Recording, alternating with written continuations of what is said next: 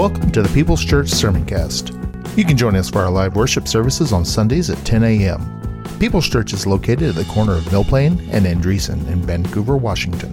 Please visit our website at peoples vancouver dot church to learn more about our community and how you can get involved. And now for this week's sermon.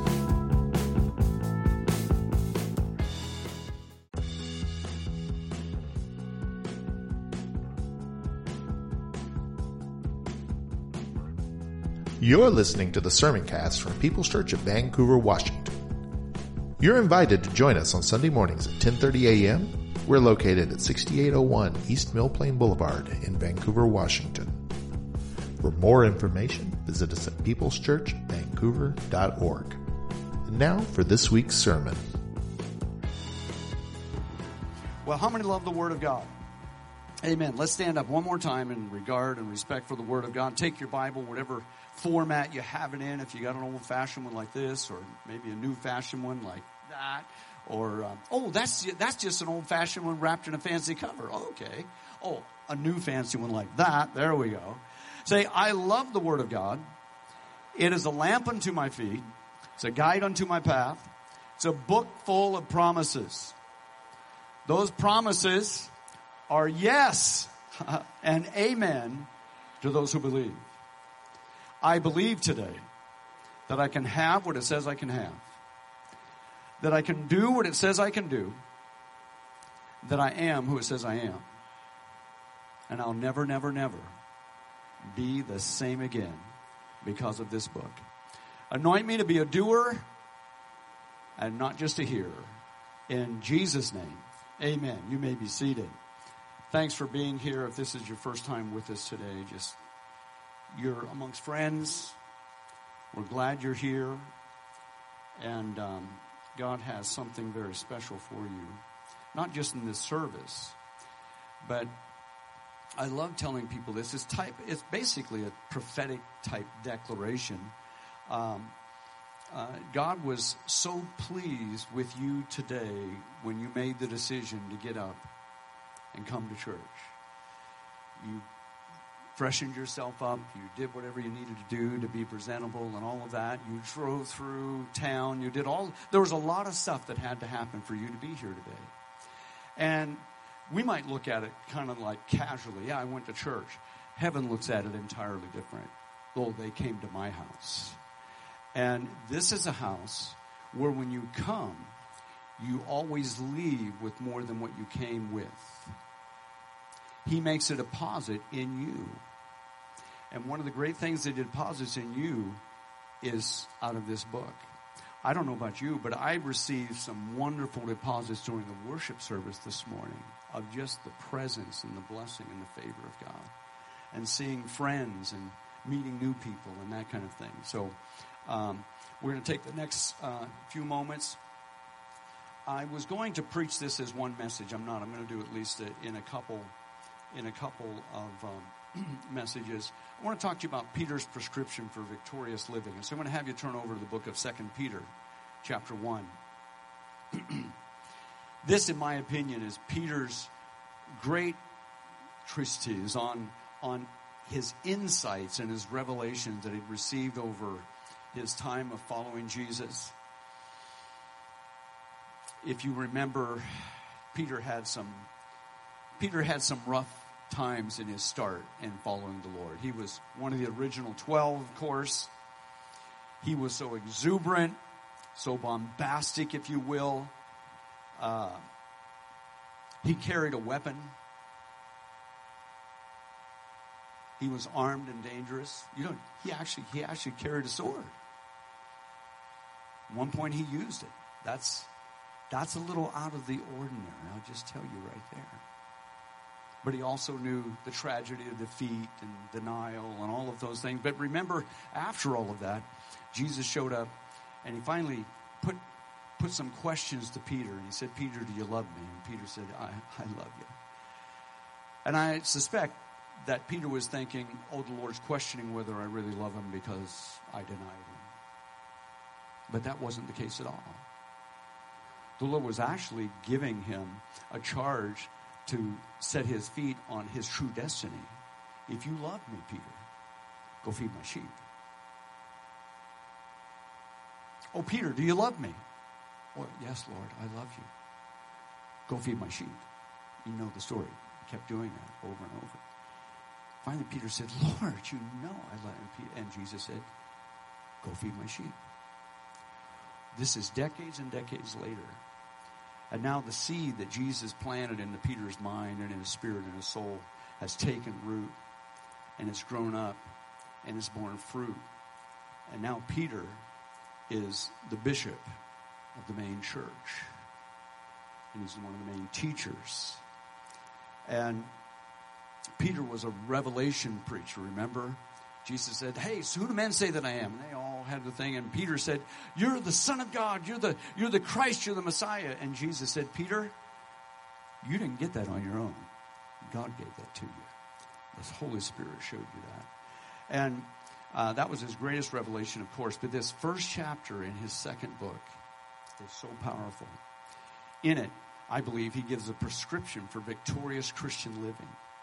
Uh, and if you know much about the, and I'm not going and giving the whole background in Peter, but also Peter had a lot of the fear of man in him. He looked at other people a lot. He cared about what people thought about him. Even though when he saw Jesus, he was working, he was fishing, he pulled all his clothes off, he jumped and swam to shore. I mean, yeah, there, Peter was just one of those kind of people. uh, but Jesus was speaking to the disciples, prophesying basically. He told John, he said, John, um, you're not going to uh, you're not going to taste death in this in this one particular way. And, and Peter said, well, what about me? And he said, Peter, there's going to come a day. He said, you just need to keep your eyes on me and serve me, because there's coming a day when, when you're when you're going to be carried out, and you're not going to have anything to say about it. You're going to be old. You're going to be in those kind of in that situation. And uh, uh, Michael, do we have that picture? Um, this is a, a Reformation picture, and it has the artist there, but it's a depiction of Peter's last moment, because Peter was martyred, as all the disciples were, except for probably John.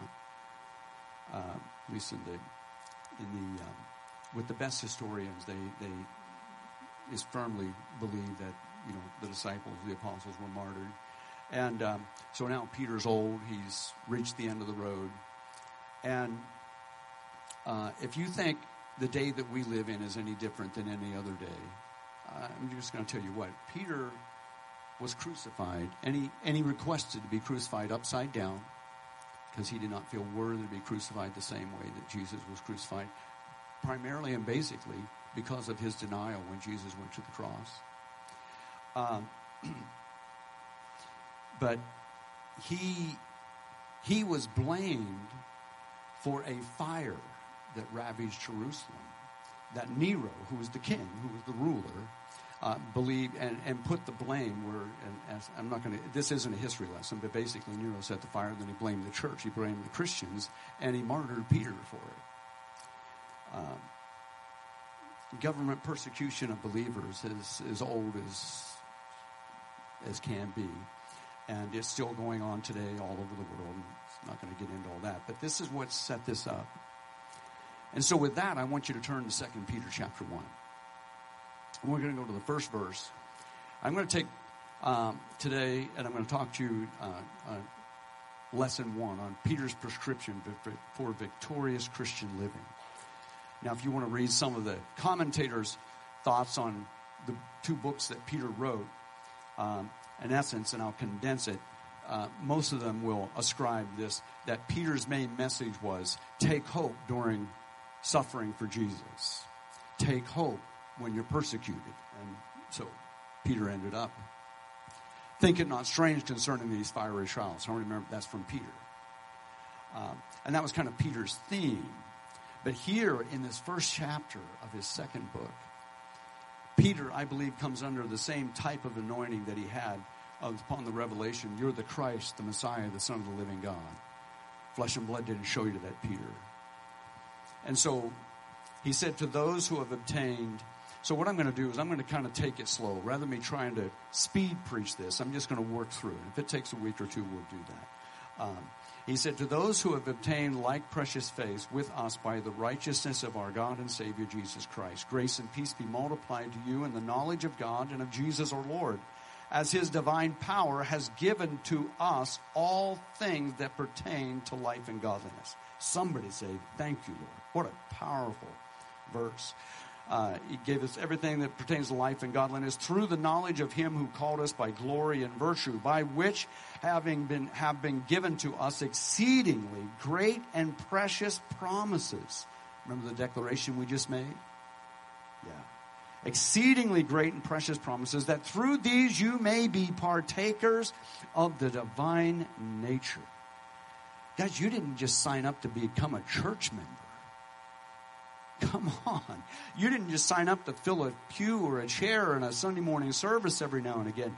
You have been brought in and been made partakers of the divine nature, having escaped the corruption, the depravity, one One translation is, that is in the world through lust. How many are glad you've escaped that? Yeah, amen. But also for this very reason, giving all diligence, now here's his prescription. Add to your faith virtue, and to virtue knowledge, and to knowledge self-control, and to self-control perseverance, and to perseverance godliness, and to godliness brotherly kindness, and to brotherly kindness love. For if these things are yours and abound, you will be neither barren nor unfruitful in the knowledge of our Lord Jesus Christ. Wow, that is another powerful, powerful revelation. Verse nine, for he who lacks these things is short-sighted, even to blindness, and has forgotten that he was cleansed from all his old sins. One translation uses the word purge, the old King James. You were purged from all those. You were, uh, it literally means you were power washed from all your old sins. How many are glad for that? It wasn't soap. It was the blood that washed you and cleansed you. Therefore, brethren, be even more diligent to make your call and election sure. For if you do these things, you will never stumble. Wait a second. What are you saying? If you do these things, you will never stumble. Wow. Mark that in your Bible. Somebody needs that. For so an entrance will be supplied to you abundantly into the everlasting kingdom of our Lord and Savior Jesus Christ. Didn't I, didn't I tell you this was good? For this reason, I will not be negligent to remind you always of these things, though you know, here Peter's Peter's writing, and you can tell he's an old man now. I'm not going to be negligent to remind you always of these things, though you know and are established in the present truth. Yes, I think it right, as long as I am in this tent, to stir you up by reminding you, listen, knowing that shortly I must put off my tent. Just as our Lord Jesus Christ showed me. Remember the conversation with uh, John? Peter didn't understand it then, but he understood it now. Prophecies like that a lot, by the way. A lot of times when you first get it, you don't understand it, but just wait long enough.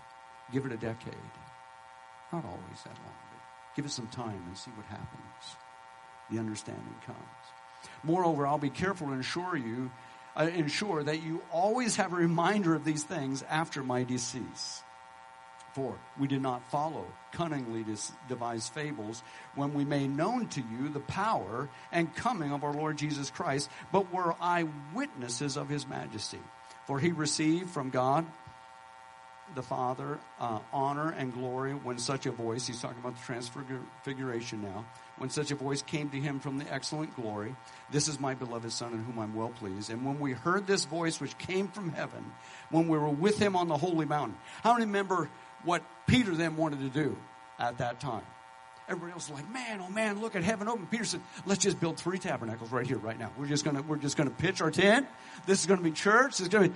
Don't you love Peter? I love the guy. And so we have this prophetic word confirmed, which you do well to heed as a light that shines in a dark place until the day dawns and the morning star rises in your hearts. Knowing this first, that no prophecy of Scripture is of any private interpretation. For prophecy never came by the will of man, but by holy men of God, as they were moved by the Holy Spirit. So a couple things I want to just do by uh, solidifying and introducing just, I mean, this. There's just a lot of incredible truths here that we read very quickly through. way back over in verse one, Peter established something. He said, he said, I'm writing to this to those who have obtained like precious faith. How many have obtained that like precious faith? Yeah, you're a believer. I obtained it. Let me ask you a question. What's the value of your faith? You need to you need to have an internal conversation. And it's not condemnation. It's not uh, anything like, oh man, no. But you need, because Peter was very sure at the value and the price of his faith and of ours. He said to those who have obtained the same type, it, it, it those who have received the faith of the same value. To Peter, faith wasn't a concept. Faith wasn't a doctrine that's in a bulletin or on a page on a website somewhere. Oh, this is what we believe in. No, faith to Peter was tangible and it was valuable. And it was, uh, and, and he and he described it like this: to those who have obtained the same type of faith I've uh, received, this it is precious faith. You see, Peter knew what it cost for him to be in the faith because he was there. He talks about it. We saw him. I was there. I was there when he was transfigured. I was there when he was crucified. I was there going through this, and and so. Um, Being the main bishop of the church at Jerusalem, this is one of his his main uh, ideas throughout his ministry, was continually bringing people that uh, faith is not just something that you know about, but faith is something that you uh, hold on to and use like you do currency. Every day, every one of you uses money somewhere, some way. It's been a long time since I've had cash. No, it's not because Susan. No. Well, it might be because I don't know. But, you know, you know, I've, I'm, you know, I hate to say it. I'm one of those. You know, I just have a card for everything. Um, but uh, that's good, because at the end of the month, she's she takes care. At the end end of the month, she sees everything, and and she says, you know what? There isn't a day that you miss spending something on something.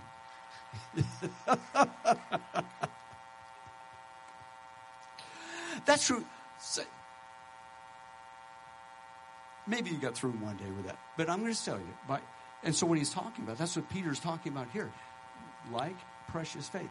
I use it every day. I spend, I, I traffic in faith. I negotiate in faith. I live in faith. My life is consumed by faith. That is the life of a believer. And so Peter's going on and he's getting ready to start telling them, this is this is what I'm going to tell you. I'm almost at the end. I'm reminding you now, and I'm putting some things down that when I'm gone, which is not going to be very long from now, you're going to be called into remembrance. This is like his last his last message kind of thing. Is powerful, and he's talking about here, starting it out, how much is your faith worth to you? It's worth everything. Would you die for it?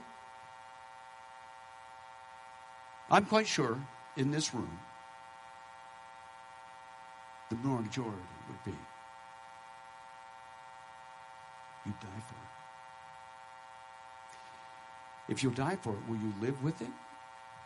Sometimes that's almost, I won't say harder and devalue life and that kind of thing. But uh, I'm just, uh, what am I saying? I'm just saying, what's, what value is your faith? Man, it's, it's worth everything. It's everything in my, it changed. It made old things pass away and all things become new. Uh, we're uh, down in verse four, he brings something else in. And so he, he talks about, I, I, I don't have time to go through all of it, but I love the part about the divine power has given to us all things to pertain to life and godliness. Grace and peace be multiplied to you in the knowledge of God. How many would like some grace and peace multiplied to you? Yeah. I need more of it, Lord. When it comes to grace and peace, be greedy. Don't be stingy. Don't be just false humble. I'm going to let somebody else have mine. Say, no, I want that. And by the way, I want some more of that. Grace and peace. Let it be multiplied to you. How, you know, it's going to take more of that in your life today than it did last year at this time. That's why it has to be multiplied to you over and over again. And, and I'm going somewhere in this, getting down, because he's talking about this life, um, this miraculous life, this divine, this divine power. So what I've been doing the couple months that I've been here, just uh, coming, is if, if you've been keeping track, my main theme has been the supernatural reality of living a Christian life. That's been my main theme. And, and And I've been just wanting to lay those tracks that we we we are not a fraternity, we're not a club, we're not just a membership, we're not a um, you know a, a nice place. And all. No, this is a supernatural endeavor that we're all a part of. And so down in verse four he says, "By which, because of all that, who called us by glory and virtue, by which having been given to us exceedingly great and precious promises." And that we're partakers of those of the divine nature. Here's where I'm going, this last sentence. Having escaped the corruption, the depravity that is in this world through lust. Call this the great escape. I want you to, I'm going to ask Michael to pull up First Corinthians ten thirteen. The emergency exits in the kingdom are never locked. First Corinthians ten thirteen. I'm sure most of you know it. As we read it, you will Uh, remember it. No temptation has ever taken you except such as is in com- as is common to man. So when the devil lies to you and says that you're something, you're dealing with something that nobody's ever had to deal with before. No, you're not. This is the part that I love. Because God is faithful. Oh, mark that in your Bible too. That little between the semicolon and the and the colon. But God is faithful. That's a good one to put on your refrigerator door. But God is faithful, who will not allow you to be tempted beyond what you're able, but with temptation will also make the way of escape that you may be able to bear it. Um, the emergency. So here's the thing about victorious living. The devil loves to bring temptation upon God's people. That's what he does. He's he's the one who comes to kill, steal, and destroy. And so when he brings you up under temptation, there's a couple lies that he always perpetrates. That is, number one, that somehow this is more than you're going to be able to bear. Number two, nobody really, nobody can understand you because nobody really knows what you're going through. Both of those are lies. And number three, that somehow you just, you know, it just, this whole God thing just doesn't work for you in this. That's a lie as well. Because God himself is the one that makes the way of escape. All he asks us to do is to turn, use that faith that we just spoke about, activate it, use it. God, and here's, this is another. It's one of those, it, it's taken me almost fifty years of study to get this figured out. This is so deep. You're, it, I don't even know if your brain's going to be able to comprehend this, but I'm going to give it a shot. This is the most powerful prayer. It's really, it's long, it's complicated. You might even have to write it down. But when you're in that spot, help! That's it. Now my wife will talk to me about that later. She, yeah. Did you really have to? And uh, no, it's just, it comes down, that's it. That, that crying out for help, it, it literally is activating faith. Faith that is being activated to do that. So, there are seven things that Peter lines out. If you've been keeping track, and I don't expect you to, but I love the lists of the Bible. I look for all the lists in the Bible, and then I like to preach on them. So, well, how many are there? There's a lot. I've been just using the New Testament list. There's a whole bunch of them in the Old Testament. There's a whole bunch of them in Psalms and Proverbs. Anyway, all that. Uh, but I'm back on one of my lists, and and I, and I'm not going to get through all of these. I'll do several, and then we'll jump to the end, and then next week we'll use a different type ending. But uh, I call this the spiritual chem- Peter's spiritual chemistry set, and it's verses five through eight. Peter's prescription for victorious life, and. So he gave that great introduction in those first four verses that we've taken our time and talked about. And then in verse five, he connects the next portion of this chapter to what he just spoke about. Because he said, but also for this very reason. For what very reason? That we're partakers of the divine nature. For what very reason? That we've been given and received exceedingly great and precious promises. For what very reason? Through the knowledge of him who called us by glory and virtue. These are the reasons. And he said, but also for this reason. He, what he's saying is, if you guys want to really live in the realm that I was just telling you about in two, three, and four, he said, here's here's the set. Here's the, here's the um, prescription. Here's the mixture.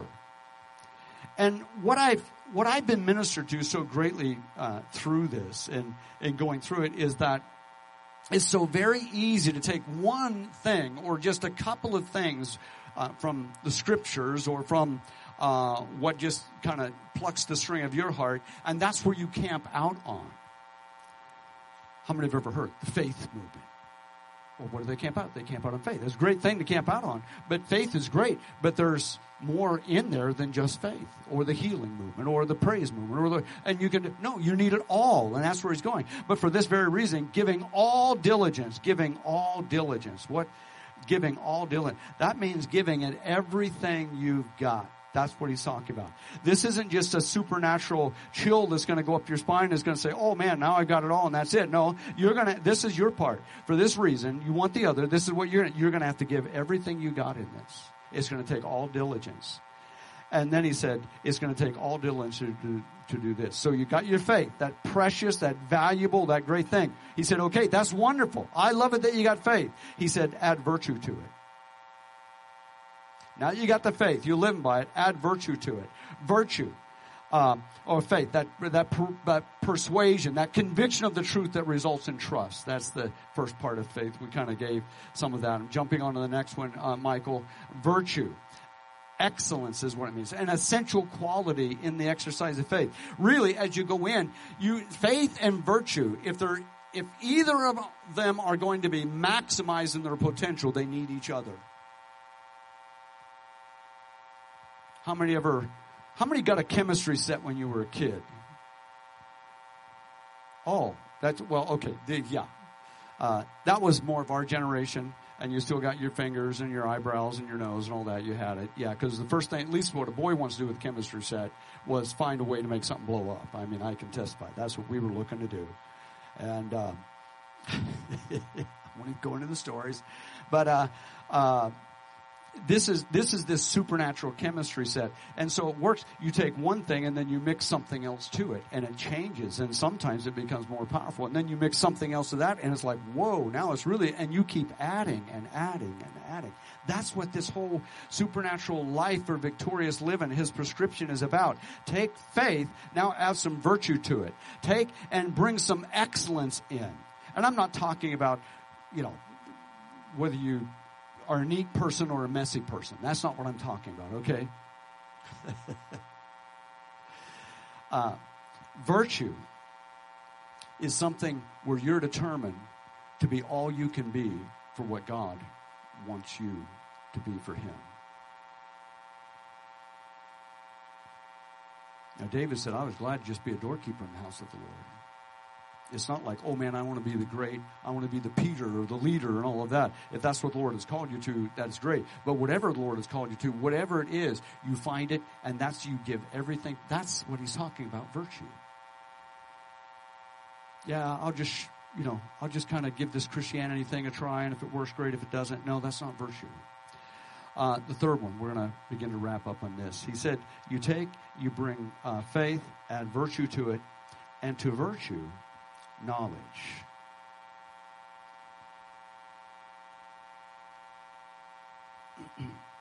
This arena of knowledge, I I just want to take the last few minutes and, and talk about this, because sometimes uh, this is relegated more to people who have just come to Jesus. And when he's talking about knowledge, he's not talking about just a conglomeration of information.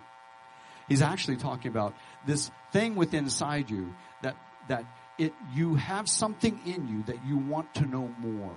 That's the seeking to know, or the investigation. That's what he's really talking about here. He's not talking about the knowledge that's in a library or that's on your phone now and all that kind of thing. What he's talking about, when you add faith, you add virtue to your faith, now I want you to add knowledge. It's not just about memorizing scripture. What he's really talking about, he said, I want you to add to your faith and to your excellence this whole thing that you want to, you, you want to seek and investigate everything that God has for you.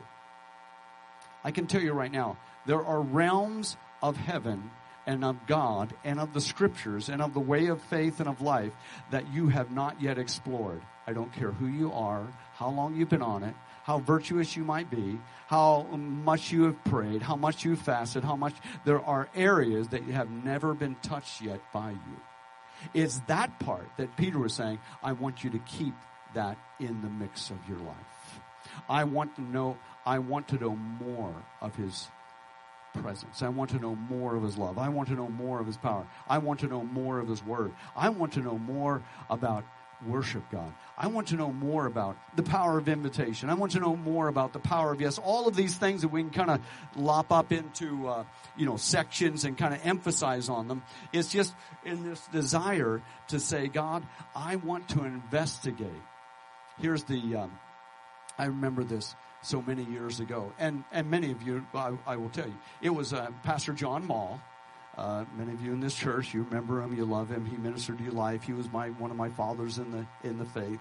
And I remember I was twenty-three years old. They gave me a church in Portland, Oregon. And uh, they said, well, Gary, it's not because you know anything or because you're a great preacher. We gave you this church because we know you couldn't hurt it. And uh, that was what he told me. And uh, Mike and Teresa actually came in once with their worship ministry team, with the family, and they sang, and it was it was glorious days and all of that. But that's how it all started. But I remember Pastor Mall telling me, he said, let the big guys experiment, and you stick with the with the basic tried and true. And I remember that. But then there was an addendum to it. He said, never get satisfied with where you're at.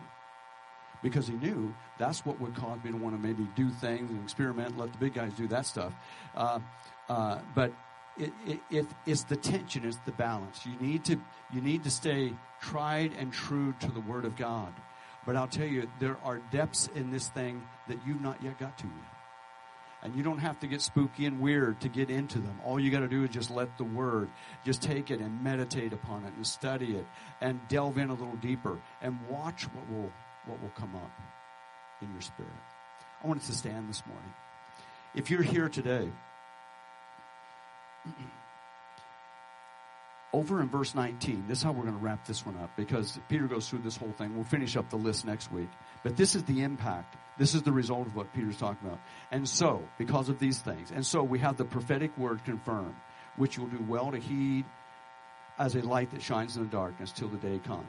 Uh, and he's talking about this, this more sure word of prophecy. It literally means a light that shines on the inside. So we have this prophetic word. We have this light that shines on the inside that will be do good to heed.